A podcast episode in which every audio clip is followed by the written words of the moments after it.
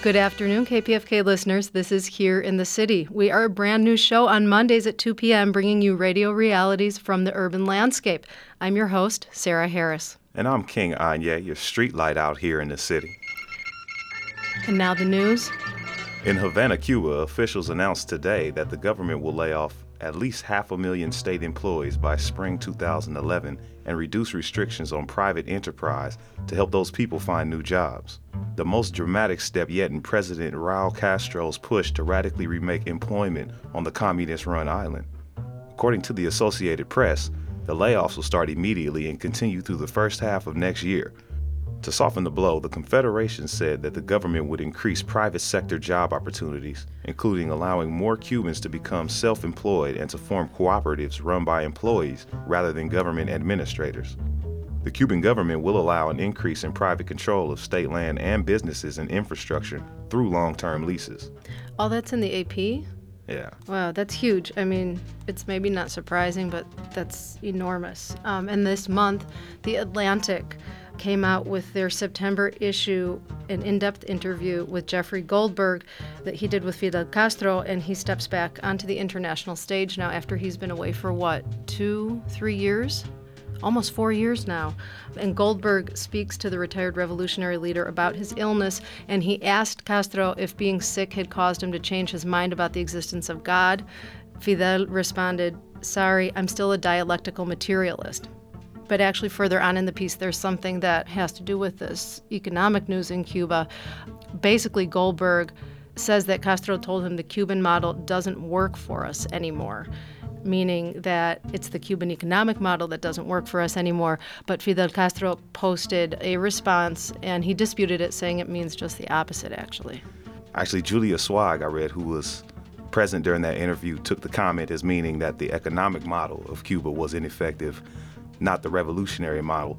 But it makes sense given today's announcements with the layoffs and privatization in the island. But maybe in Goldberg and Swine both spaced out while Castro was talking. But speaking of space, individuals and private corporations in the United States already have claimed property rights on the moon. Yes, this is true as a result of a loophole in the United Nations Outer Space Treaty from 1967, which bars ownership of the moon by nations but not individuals. National Geographic reports that a company called the Lunar Embassy claims to have sold 3.7 million acres of real estate on the moon and planets other than the Earth. Why is this important? Because now China is claiming the other final frontier. The New York Times reported yesterday that Chinese scientists have planted a People's Republic flag 4.3 miles under the ocean on the floor of the South China Sea. The submarine craft used to perform the feat is named after a mythical dragon, and it goes deeper than any other in the world and gives China exclusive access to 99.8% of the sea floor. What are they looking for? Take a guess. I don't know. Um, it's not oil, it's minerals. It's minerals? Yeah, like mm. those rare earth things. Well, I'm, I'm, I'm, glad that somebody's claiming the sea. I mean, all the land is claimed. And, before we skip to space, we gotta, you know, we gotta claim the whole Earth first before we just go out there and claim the moon. Steal some unclaimed parts of the waters. Let's All get right. our priorities in line All before right, we else? just go. Actually, last night, pop sensation Lady Gaga sparked a lot of outrage over her wardrobe choice at last night's Video Music Awards. Uh, she sported an outfit made entirely of meat.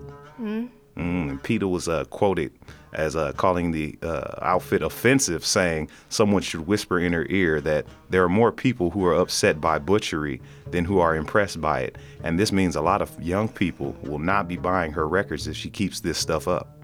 And rightfully so. I think it's a sign of our corrupt times. Meat, dress, yeah, purse, man. shoes and the hat to match. you know, well, it was actually later released that the outfit was actually made entirely from the dead horse that was beaten by Taylor Swift and Kanye West. But seriously, coming up later in the show on Here in the City, we talk about meat that sustains community and culture on Whittier Boulevard. You drive through East LA, that's that's one thing you, you probably won't you won't forget is the chicken on the roof and it's you know people describe describe the store as, oh, it's the store with the chicken on the roof, the rooster on the roof. I'm Sarah Harris. And I'm King Anye. And we're here with you for the hour. This is here in the city on KPFK. It's Here in the City. I'm your host, Sarah Harris. It's a brand new show. We'll be here every Monday at 2 p.m. on KPFK with radio realities from the urban landscape. Last Sunday, a young Guatemalan day laborer was fatally shot in the head by veteran police officer Frank Hernandez near 6th and Union in the Westlake area of Los Angeles. Police say the man threatened officers with a knife. Witnesses say there was no knife. Confusion had ensued about the slain man's name. Originally thought to be Manuel Jimenez, a coroner's report identifies him as Manuel Ramirez. After several days of community outrage and serious street protests, Police Chief Charlie Beck made a public presentation where community members hurled boos and shouts of asesino at him. Since then, the LAPD has cracked down on the streets in Westlake. Here in the city, producer Luis Sierra Campos went to MacArthur Park on Friday and has been following the story since then. As I drove to the Westlake area, um, I really couldn't find parking um, because a lot of police officers were um, detouring traffic away from the Westlake area. And when I actually talked to a police officer that I really wanted to cover the story, he told me that I just had to turn around and that there were no parking and that I could potentially get arrested. According to sources cited by the AP, Officer Frank Hernandez has a reputation for treating street vendors with excessive gruffness. The Los Angeles Times reported on two previous shootings by Officer Hernandez, one in 1997 and one in 2008. Whether or not this particular officer's record has any bearing on the fatal shooting, another fact might. Ramirez did not speak either English or Spanish very well, both languages that the LAPD used to address him. That's right. Um, Ramirez spoke Quiche, a common language spoken in um, Guatemala and Mexico. Um, I spoke to the organizer from the Central American Resource Center, Carecen, who worked at the Day Labor Center and who had met Ramirez. My name is Jose Roberto Beliz. I'm a day labor organizer, and we're standing here in front of the Day Labor Center. We're we're along Union, and we're in the middle of uh, Wilshire and Sixth Street, um, just a little, kind of a, like a block away from where the incident happened. So, what do you, um, based on your observations, being here the majority of the time, do you do you see a difference in like the day labor community and the community itself since the incident happened on Sunday? There's a little bit like more patrolling of officers around this area uh, during the, the daytime. Um, but as far as police people actually uh, doing stopping people for the moment, they're they're li- doing they're being a little bit more hesitant for the moment. Um, being that I feel that they're frightened that the, the community here is angry with the police officers and they don't want anything more to ignite ignite that. Um, so at the moment they're just patrolling people uh, a lot a lot more patrolling do you condone the actions that have been partake by the community towards the police officers and vice versa in the past few days? You know what? I mean, whew, people are they're just frustrated. They're frustrated uh, of what happened, and, and and it does make you a little bit angry. You know, I mean, again, this officer could have used any other procedures. It's that that's it's, it's hard, you know. People are really frustrated. I'm mad at the situation, the procedure in which the officer uh, took. I mean, he could have taken any other measure, but he chose to shoot the the man in the in the head, and um, it's just they're venting out their they're venting out their anger. I mean, there's and there's there's been so much in this community done because of the with the officers. Uh, you know, it just people trying to make a living about bending in the streets and they're not able to. Officers harassing them. Uh, just to the 2007, uh, you know, incident that happened the, right there in the MacArthur Park. So all this has been escalating, and uh, seeing that that this has happened, you know, it's just I don't know. It just makes sense to me how the the community has been reacting. Can you tell me what the community in the Westlake MacArthur Park areas consist of? the community consists of uh, Mexicans and Central Americans. Um, and being said that, that the people who come from Central America, there's a large population who are who are indigenous, uh, indigenous that speak their own native language. There's a large uh, community here that uh, that speak uh, the language Quiche, which was the language of the person who got killed this past Sunday. Um, something interesting that was put forth in that meeting was that that police officers should take into consideration uh, where the, based on where they could what they work at Uh, if there's a certain language uh, uh, either than English and Spanish, uh, the police policemen should take that other language into account, and you know, just in case of any other incidents like this should happen.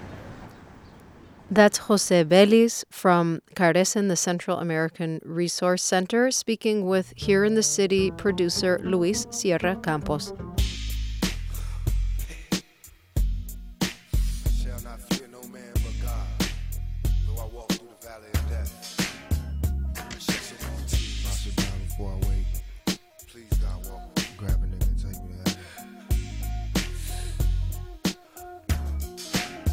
Back in elementary, thrived on misery. Left me alone, I grew up amongst the Today marks the 14 year anniversary of the slaying of rapper Tupac Shakur. Though the 26 year old rapper's murder is still unsolved, Tupac's influence has dominated hip hop for well over a decade. We at We Remember Tupac here in the city. And we are here in the city. I'm your host, Sarah Harris. And I'm King Anye. And we are here in the studio with Scott Horton from antiwar.com. Hi, Scott. Hi. What are we talking about today? Well, uh, today we have antiwar.com senior editor Jeremy Sapienza on the line, and I'm going to be asking him about American intervention in Somalia over the past few years. Take it away. Jeremy Sapienza, welcome to the show. Hi, thanks for having me, guys. Uh, well, I'm really happy to have you here again, everybody. Uh, Jeremy is senior editor at Antiwar.com Com. And you know, Jeremy, I was watching on TV. There's a bunch of bad guys in Somalia, and apparently history began yesterday. And there are no reasons why there are bad guys in Somalia, but we might have to begin intervening there. Does that sound about right to you? Yeah, well, I mean, if you're if you're watching the news, that does sound about right. Uh, it's funny that history does start anew every time there's something in the news about Somalia, but uh, the fact is that these are all a continuing stream of events that began long before Americans started paying attention. All right. Well, now, so most people in America, if they hear Somalia or American intervention in Somalia, they think of Black Hawk Down, the uh, disaster at the end of what began as a humanitarian mission back in 1993, and uh, probably haven't known a thing about it until uh, maybe if they heard about the soccer game blowing up or being blown up in Uganda a few weeks back, and uh, and TV says that Al Shabaab is a branch of Al Qaeda. We might have to begin to intervene now. It's been, I guess, since 93 that we were there. Is that right, Jeremy? Uh, no. Um, yeah, 93 and then Black Hawk Down, and that's really kind of a blackout between then and Al Shabaab for Americans, except for pirates. Remember scary pirates? Very afraid um, of pirates, yes. Very afraid of these terrible guys in little boats and small arms. Um, anyway, uh, no, the, uh, since '93, the U.S. has been intervening in Somalia periodically. Uh, and in addition to the UN, but not as much as the U.S., which has been paying off warlords to go after the so-called Al Qaeda presence. And and it's funny because as little Al Qaeda presence as there is, the U.S. even admits as there is in Afghanistan, literally 50 to 100 people, uh, it can't be that much, even close to that amount in Somalia, which is really kind of tangential to the war on terror. Well, you know, say what they will about Al Shabaab, as far as real Al Qaeda in the country, the last I heard was there were three Al Qaeda in Somalia who were wanted for questioning by the FBI because they were suspects in the right, well, embassy bombings of 1998. Right. Well, as we know, the U.S. deals with with Al Qaeda suspects with large bombs.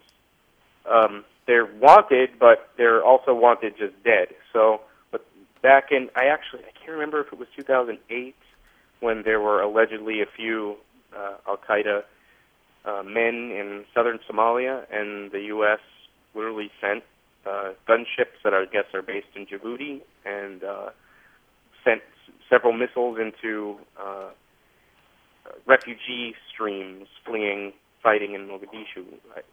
Hmm. And, and uh, this was to because you know they're hiding among the population as those as they tend to do. All right. Well, now, so let me narrow this down a little bit because I want people to try to be able to wrap their head around the narrative of what happened there since, say, since 2005, really, and some of this back and forth, Jeremy.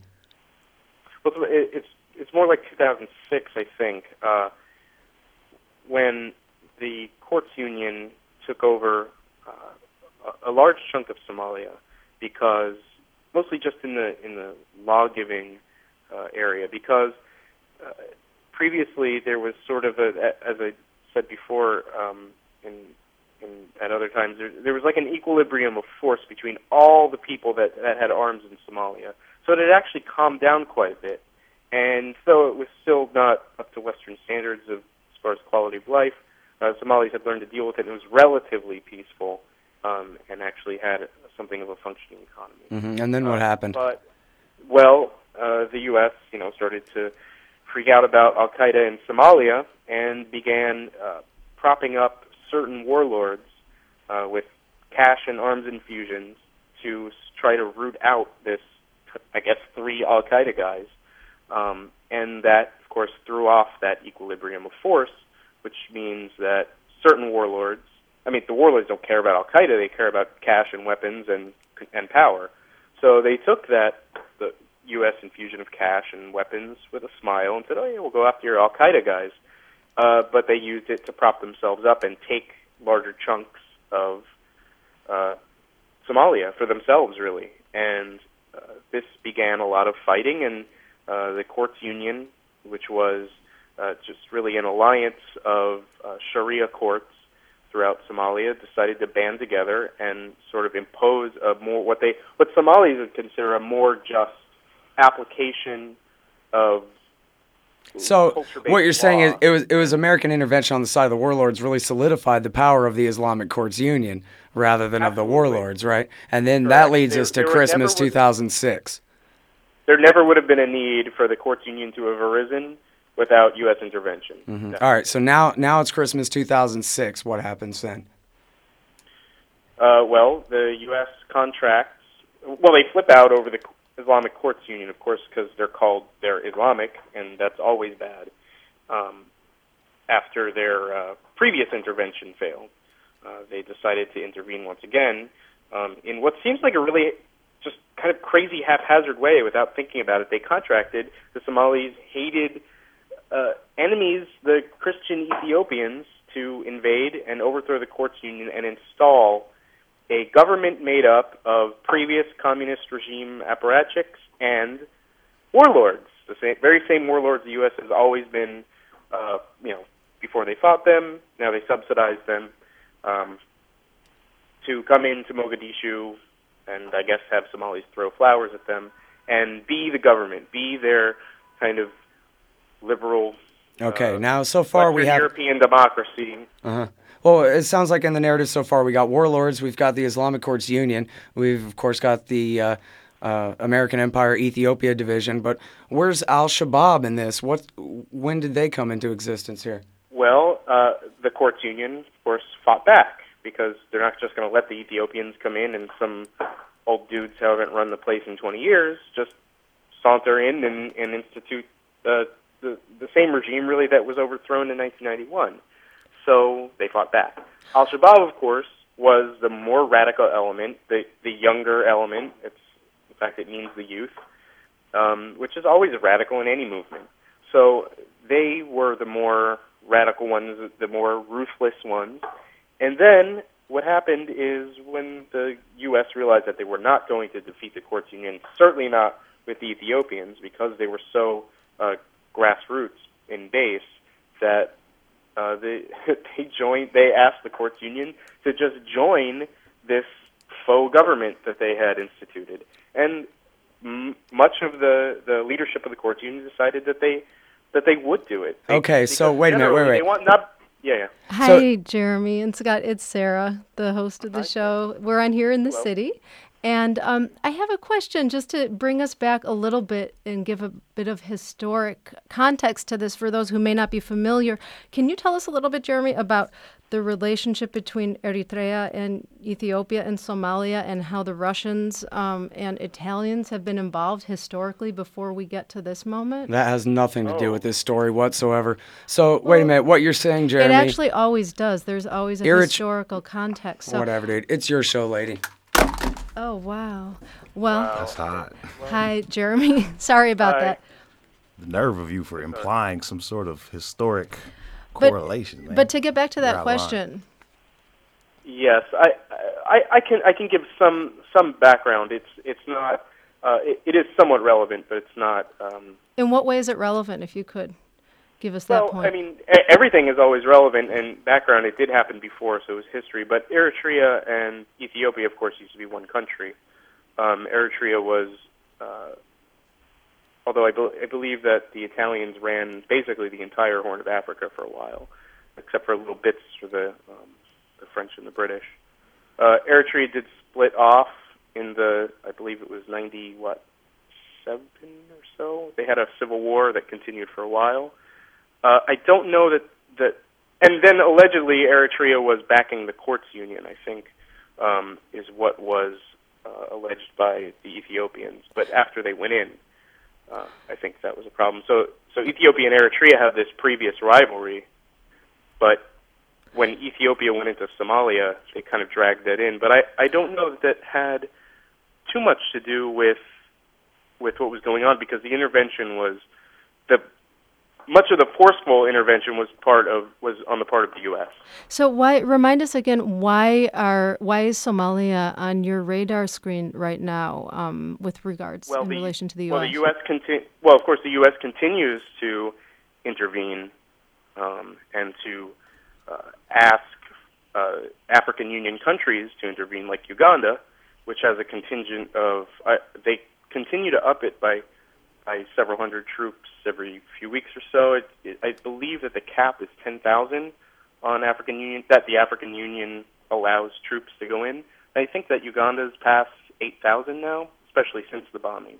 They claim it's not because of the bombing that happened that they would have um, escalated in this way anyhow, but uh, it seems that it that it was in fact. Do you know where the arms are coming from which arms? In the current in the conflict with the Ugandan soldiers? Where are they getting their arms from? Where where the the Al Shabaab getting arms from? Probably being sold uh, from actually the warlords that were part of the government before, or that were contracted by the U.S. to be part of the government. The U.S. has been funneling lots of arms into Somalia uh, for many years. Dollar figure? Prop up.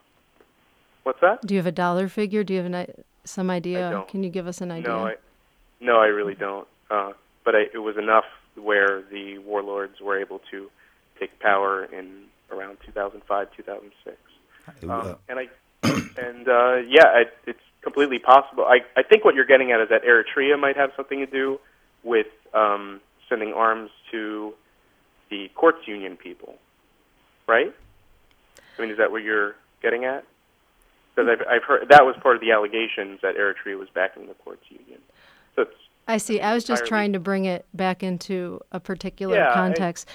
um, Yeah, that's entirely Wow. possible. I'm not totally sure, um, and I'm sure that there are people that I, I, there might not be any way to know because of how secretive it is. well, But my So, like, in the- co-host in the- Anya has a question Yes, for King you. Anya here. Okay. In the last six months, maybe, uh, what what what has the activity been like? You know, how has how has things increased over the last six months as opposed to the years? Like, what what's what about this is heating up recently? uh, I don't know that it's been heating up recently. It's just been uh, it's actually kind of been simmering, ongoing. Uh, what what happens is there there's a occasionally there are large fights between Al Shabaab and the government, um, and then you have large flows of refugees in and out of Mogadishu. Um, there are always you're always seeing news reports of you know tens or hundreds of thousands of people fleeing Mogadishu. I mean, it, I don't Mogadishu only ever had a population of two million at its height, so these people must be going in and out constantly. And as soon as it seems like it simmers, you know, calms down a bit, they co- they go back in to resume their lives, and then they have to leave again. So this is really ongoing for a couple of years now, um, and I think Al Shabaab has kind of upped the ante by uh, hitting inside Uganda Okay, that, to that's punish, you know, apparently the Ugandan government for. Okay, well, the reason I was trying to figure out what was going on in the most recently, because like like you kind of said earlier, um, uh, the only kind of contact or uh, things I've heard about Somalia recently in the news is about the pirates, and you know, and so this seems like you know something else that's that's looming in the in the in the in the surface or in the background. But um, so as I mean, as much as you know, you seem very informed on this. You know, you got to imagine like I know absolutely less than nothing. And so, like, what are some like, you know, uh, resources or articles or or you know, literature I can find, or uh, would you recommend that people go Well- to get informed on? Okay, well, I, I would just, I think a lot of it is that people tend not to. Uh, Somalia is not in the forefront as far as the news. People aren't paying that much attention to it, and I think the Right. only reason that that say they're aware of the pirate issue is because it's kind of sensational. hmm Um, you know, people are like, "What pirates? Wild!" and so they pay attention for that. But uh, there's not really that much background given. But really, if you just if you read like BBC has a lot of coverage, it's, it's sometimes it's very biased toward the interventionist point of view, but it at least has some facts in it, and they do have reporters on the ground there.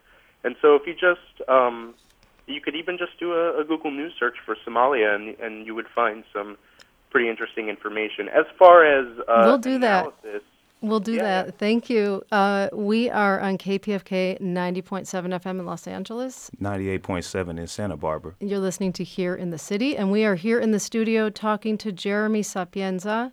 Did I say your name right? Yes, you did. All right. Senior editor at antiwar.com. I'm Sarah Harris. And I have a question. Can you tell us a little bit about yourself, Jeremy, and about antiwar.com for those who are just tuning in and who may not know?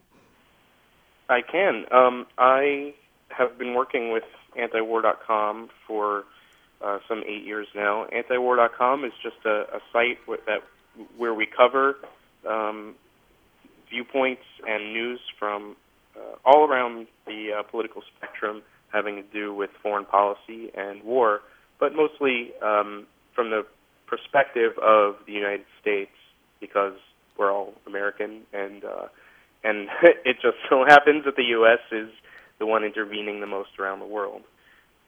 And we're updated every single day, seven days a week, um, and many of us work all hours of the day. And I hear some uh, traffic in the background. Where are you at in the country? I am in Bushwick, Brooklyn, in New York. Uh, we're we're uh, Word all bond? around the country actually. What's that? I said, word is bond. I'm sorry. Thank you. Use that one. That's all right. How many reporters do you have at antiwar.com? Uh, well, we don't really have we don't have original news reporters. We're more uh, just cover analysis, and we do our own analysis and um, All right. coverage from the point of view of the of our of our readers, what we think our readers want to see. But we have, uh, I'd say, we have five or six full time workers here that we all write and edit and, and do lots of things All right. all around the clock. Keep up the good work. Thank you so much for talking to us today. This is Here in the City, and we will be back. We've been talking with Jeremy Sapienza, senior editor at antiwar.com. This is KPFK Interim Program Director Alan Minsky here to announce that KPFK has introduced a new programming lineup for the fall. We have some exciting new shows that we hope you will find both enjoyable and illuminating. To see the new programming schedule and learn about our new shows, visit the KPFK website at www.kpfk.org. You are listening to KPFK's brand new public affairs magazine show with Sarah Harris here in the city. If you've tuned in to hear Indymedia on air, you can hear Indymedia on air at its new time slot Mondays at 8:30 p.m. That is tonight at 8:30 p.m. And now, back to Here in the City with Sarah Harris. Earlier in the show, we heard about the shooting of a young day laborer near MacArthur Park by a veteran LAPD officer. Los Angeles police are notorious for visiting antagonism and undue force on street vendors and taco truck operators. In my own reporting with journalism students, dozens of vendors and truck owners have recounted police harassment.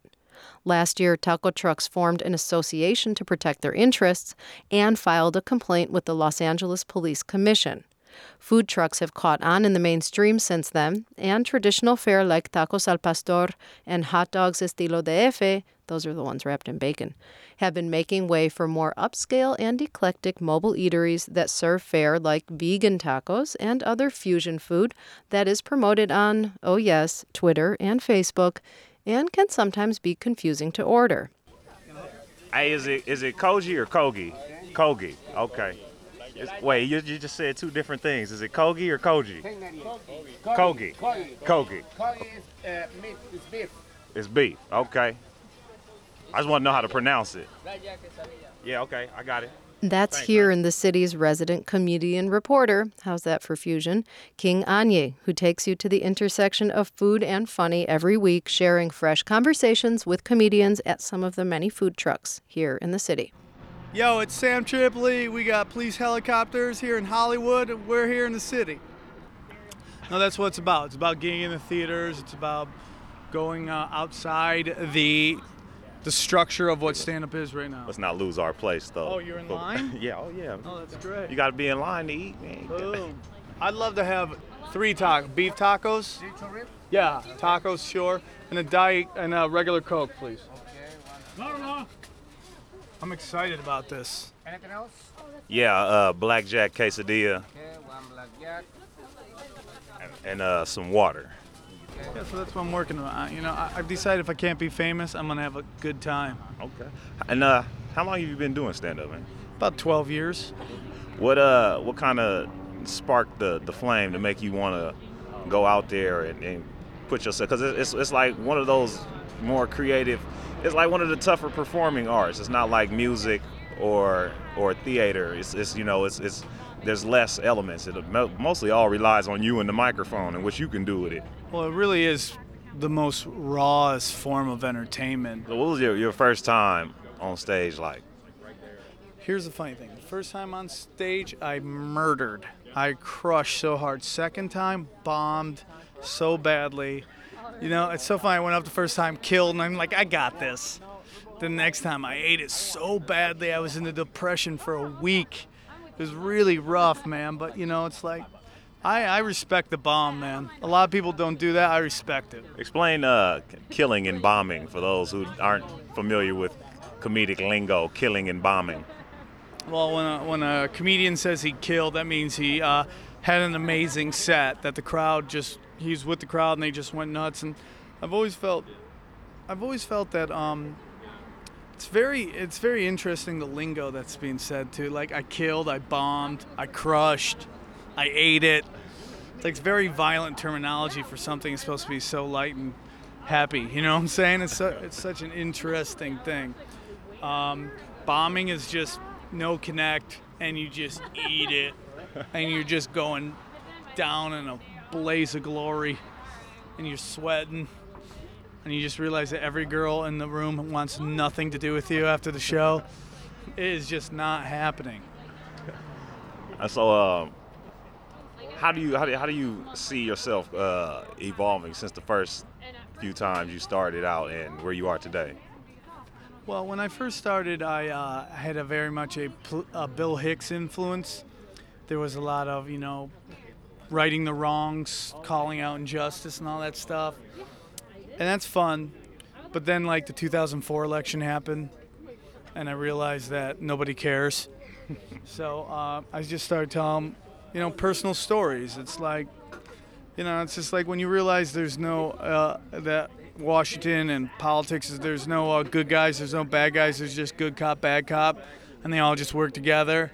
And then anyone who gets angry over, you know, I'm a Democrat, you're a Republican, I'm a Republican, you're a Democrat, it's like it's ridiculous. So now I just kind of just tell stories of my life, and now it's just like, and that's what makes me feel good, and that's how I'm connecting more. I'm just, I came to realize that, you know, at the end of the day, it's it's about entertainment. You have to entertain. Okay, what kind of material do you stay away from, Um, what kind of material do or do I? like you like start writing like some premises and you're like ah that sucks to me? Because a lot of it is like I find myself starting starting down past and then being like ah nah, the hell with that. I stay away from unfunny material. That's what I try not to do. By the way, ma'am, your skin is flawless. Congratulations on that. We're doing an interview on that. What's your name? What's your name? Sarah.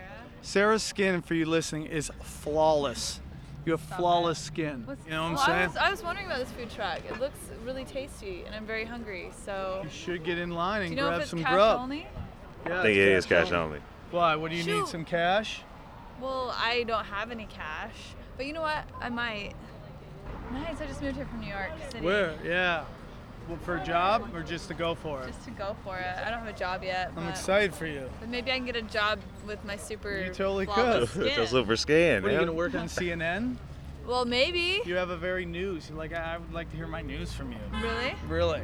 Maybe I'll uh, I'll go hit up CNN and see what they what they think. I definitely want to hear about the miners trapped on the ground from you, just to give me hope. That's awesome. I And to really give, and to give them hope. Yeah, you really would. By the way, that should be a reality show. That could be the, gr- the greatest thing I've ever seen in my life. Seriously. Like, like they don't even know they're gonna be down there till Christmas.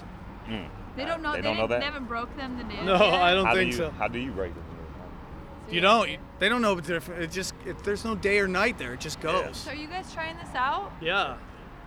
We already put our bids in. Did you call Wallace? Is that who you just called, Wallace? Yeah. No, I feel like I should be interviewing you as you eat it. you want to hold the mic? Yeah. have one. Hey, I found out it's pronounced it's pronounced uh, Kogi. It's it's Kogi. It's, you it's. Kogi. Yeah, I had to ask. Yeah, you can. I've got to do it right, you know. Get authentic Do you want me Ko- to- Koji sounded too cool to me. Like that's a cold G right there. This is cold G. Sounded too awesome. King Anye here in the city next week from another food truck with another comedian. And this week you can catch King Anye live at the Improv. Potato chips. It's here in the city. I'm Sarah Harris. Coming up next, we take a trip to Whittier Boulevard. Crunch, crunch. I don't want no lunch. All I want is potato chips. Potato chips. How my mouth does drip. Potato chips. How my mouth does drip. Crunch, crunch. I don't want no lunch. All I want is potato chips. No matter where it is, you'll always find It's here in the city, and we're here in the studio with Sabiha Khan, who is going to take us to Al Salam Polleria, a halal chicken shop in um, East LA on Whittier Boulevard. Sabiha, thank you for coming into the studio and tell us where we're going. Well, we're going to um, a halal polleria, and as you said, a polleria is a uh, live poultry shop where you can um, pick your chicken out and get it slaughtered to your liking. So, who comes to visit the Polleria? Um, well, it's called a polleria, and that's a Spanish word. So most of the clientele um, are Spanish speaking. They're from different parts of uh, Central America and Mexico. The owners are Egyptian, and they'd initially um, opened the shop up in the early 80s for you know the Muslim population in LA, which wasn't that much, but they thought, hey, you know, let's see what'll happen. And lo and behold, all these Spanish speaking customers started coming in. You know, now that's who they serve. So, Sabiha, what makes a halal butcher so popular in East Los Angeles? Well, I talked both to Ahmed and you know the other owners of the store and customers, and there didn't necessarily seem to be an investment in the fact that the chicken was halal from the customers' point of view. And we're going to be hearing from Ahmed El Rabat. His dad and uncle actually started the Polleria, and now he manages the store full time. Initially, my father and uncle started this business back in 1984. That's when we actually opened. It was my father's idea. He used to go down to Chinatown, kill, uh, you know, usually chicken, um, for our own personal use for the house. And he came up with the idea oh, why don't I do a similar business that would be targeting the Muslim community? In the beginning, because one, this this community, East Los Angeles, there's not too many Muslims, or if, if any. Um, so the, it wasn't really successful as far as uh, for the Muslim community. It didn't work out, and it just ended up being that we, because of uh, uh, kind of wasn't studied or anything, it was more luck that we ended up in East LA with the community that like fresh poultry or fresh any anything really fresh. Um, so it kind of worked out that way that ended up being initially for halal and Muslims, that it ended up being um, in East LA with a lot of majority Latinos eating. Now they're eating halal, but it really doesn't. I don't think it matters to them. They just it, it matters that it is fresh and it's a quality product.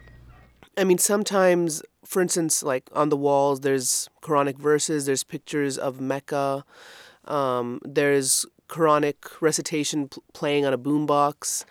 And, you know, sometimes the customers ask, you know, what's that? Or that's kind of cool. But that doesn't really influence their decision to buy the chicken. I mean, that's part of their culture. The customers I talked to, they said, you know, um, we, you know, having really a really good chicken broth or a chicken soup is really important. And the fact that it'd be fresh rather than refrigerated is because refrigerated meat has bacteria in it and the blood hasn't been drained out. So, um, you know, um, it seemed to be more of a concern for health and cultural traditions rather than, you know, the fact that the chicken was slaughtered according to Muslim dietary law. The standards of halal meat are much in line with what the customers were talking about that their traditions were. That, you know, the whole idea of halal meat is that, well, first of all, the chicken is, or the animal is raised, raised sustainably, fed a vegetarian diet, and then it's slaughtered in such a way that bo- both jugular veins are cut at the same time so that all blood is, all the blood is drained, like, completely, and then there's no risk of, like, bacteria it's really different than going into Albertsons and buying a six pack of chicken breasts, which essentially is sliced up for you and put on a white, a yellow styrofoam platter with plastic and a date. So there's a difference there. Did they talk to you about this at um, El Salam Polleria? Well, they didn't necessarily mention that. Oh, we you know, have a relationship with the chicken before we slaughter it or anything like that. But uh, they seem to have a distaste for chicken that had been sitting around for days after it was killed. Um, they thought that was just there was a kind of ick factor to that. I noticed uh, both among the customers and um, Ahmed, the manager. Um, so I mean, they they were just most people were like, you know, we want what's clean and what's health healthy and what tastes good, and that was really the kind of main criteria for them. So. You know. Yeah, that, that's true. I I mean, I've seen it firsthand that some people just eat meat. They don't, you know, you just give them a piece of meat and they'll cook it. I mean, it could be filet mignon and you know, seven dollar, eight dollar a pound meat, and they'll use it to for a stew. so some people don't don't know what the meat is for. You know, they'll they'll use T-bone and make it into they'll cut it they want it in small pieces make it into into a stew also. So yeah there is a lot of people that don't know the different cuts of meat and you know how what if you prepare it the correct way you know, how tasty it will be. So before you go i want to ask you what does it look like and smell like and sound like at the polleria when you walk in? The smell can be overpowering um, especially you know um, one of the the cutting room actually faces the street, so if you pass that part of the storefront, you smell blood and guts basically. So if you're not used to that, um, be prepared. Maybe take a clothespin and pin your nostril shut or something. Um, but uh, in a way, I think it's a good thing to smell that because um, I don't think buying meat should be a sterile experience. I mean, obviously the environment should be sterile, but I mean, you should be confronted with the blood and guts factor because then you realize what's being sacrificed for you to enjoy that meat. Sabiha Khan, thank you so much for talking with us on Here in the City. Sure, thanks. Thanks for having me. We'll be checking in with Sabiha regularly as she roves around the city reporting. I'm Sarah Harris, your host. You're listening to Here in the City on KPFK 90.7 FM in Los Angeles, 98.7 FM in Santa Barbara. We'll be back. Potato chips, hi, crunchy, crunchy. Potato chips, crunch, crunchy, crunchy. A crunch, crunch, crunch. I don't want no lunch. All I want is potato chips. Potato chips, how my mouth does drip. Potato chips. Crunchy, crunchy, crunchy, crunchy, crunchy, crunchy, crunchy. Don't bring me no lunch. All I want is potato chips.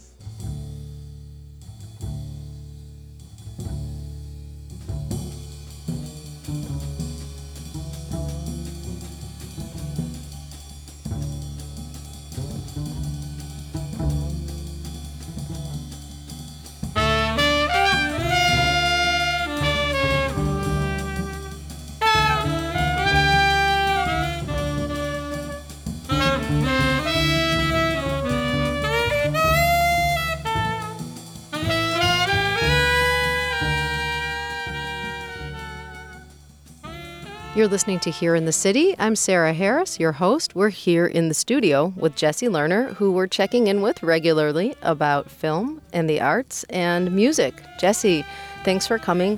What are we listening to?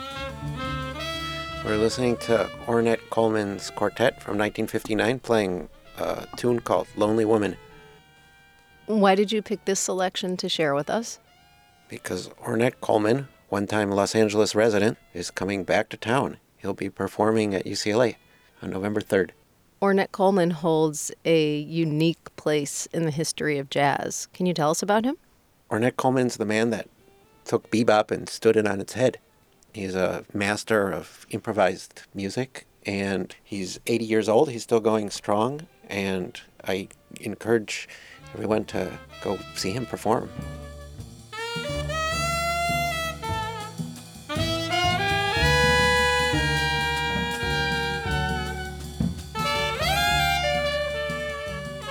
What was happening in 1959 that made Ornette Coleman such a controversial musician with this performance? 1959 is the year of his famous gig at the Five Spot in New York. The engagement that took him from being an obscure and mostly unemployed and unemployable sideman to a national figure. He was a very divisive figure in the world of jazz. Uh, some people heralded him as the future of the music, and other people were um, very adamant in their rejection of his innovations.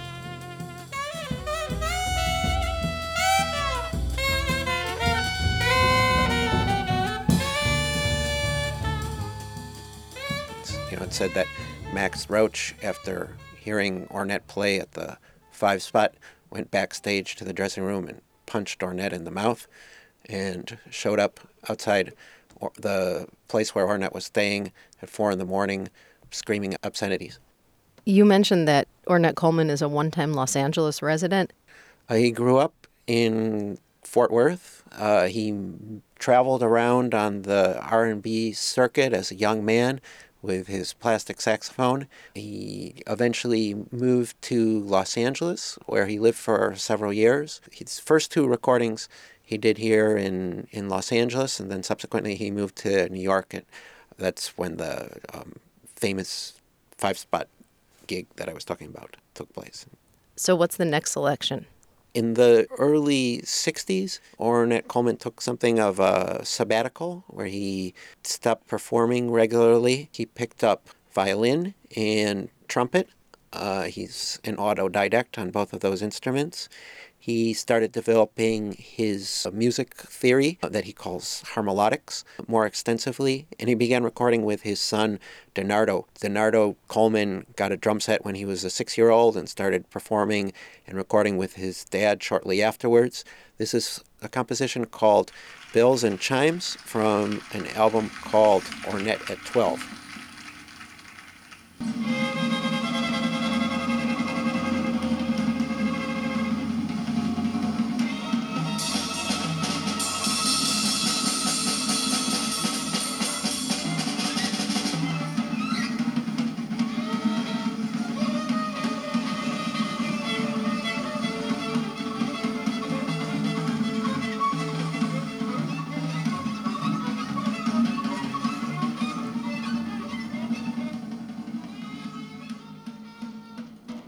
Is one crazy violin.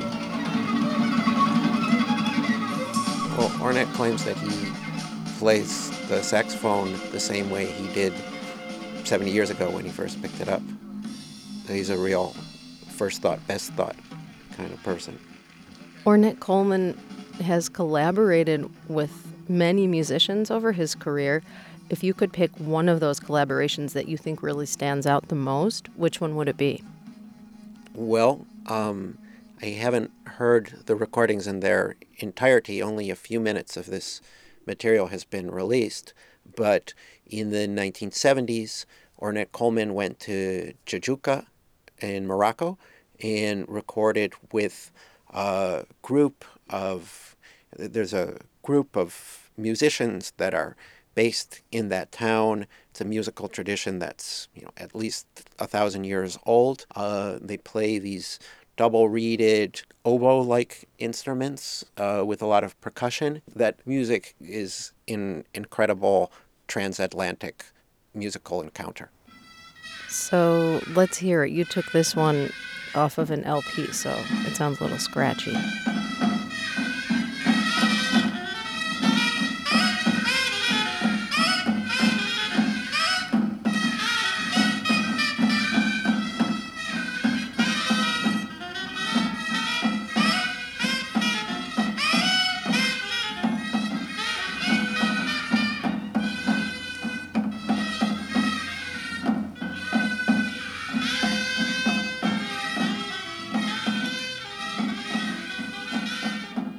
This piece sounds really different from the other ones.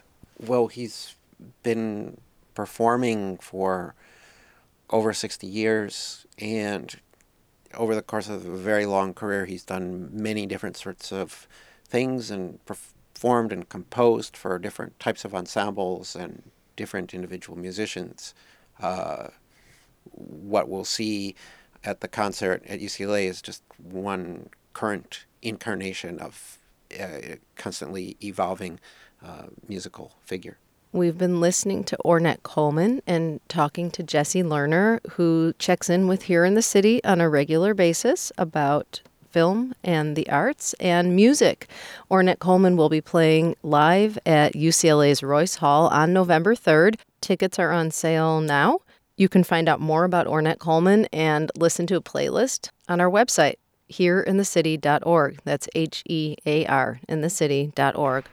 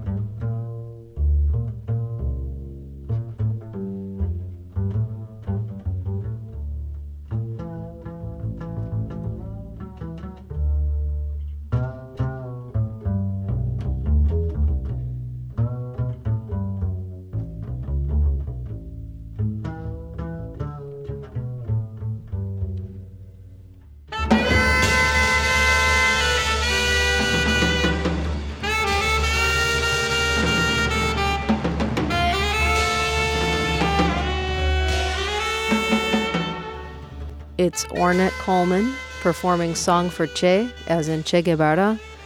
I'm Sarah Harris. This is Here in the City. And today, as many of you may well know, is the first day back at school for the Los Angeles Unified School District.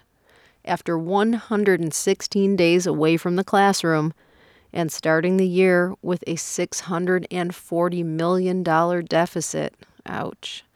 This goes out to all my students, teachers, parents, and staff who may have woken up this morning and said, I can't get out of bed.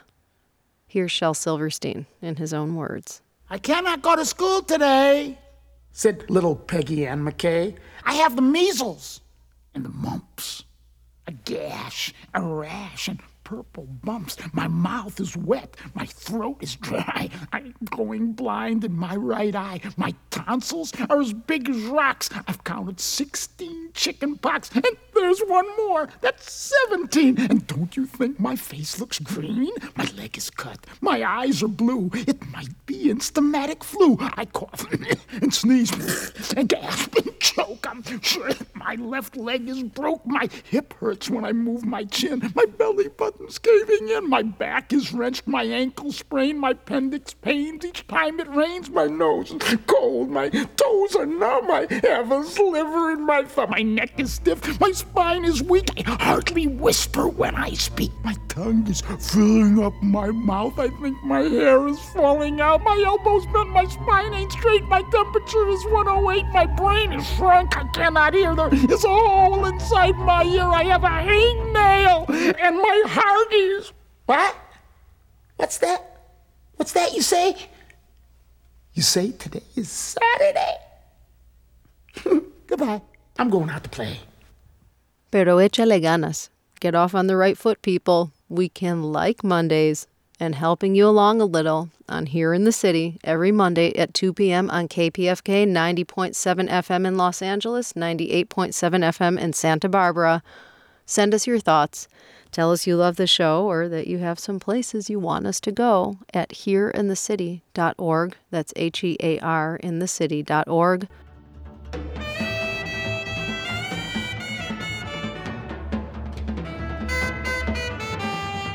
And the props go out to my crew King Anye on the mic, in the field, and in comedy, Luis Sierra Campos reporting from the streets and behind the scenes, Claire Fox in community and with her ear to the ground, Sabiha Khan out in the city, Jesse Lerner on the arts and music and movies, Daniela Gerson with the editorial ear, and Alan Minsky, the man who opens doors. I'm Sarah Harris. This is Here in the City. We will catch you next week, same time, same place, where we'll walk into the water. Oh, I, I just saw a shark. Did you see it? Uh-huh. Next week on Here in the City. Peace.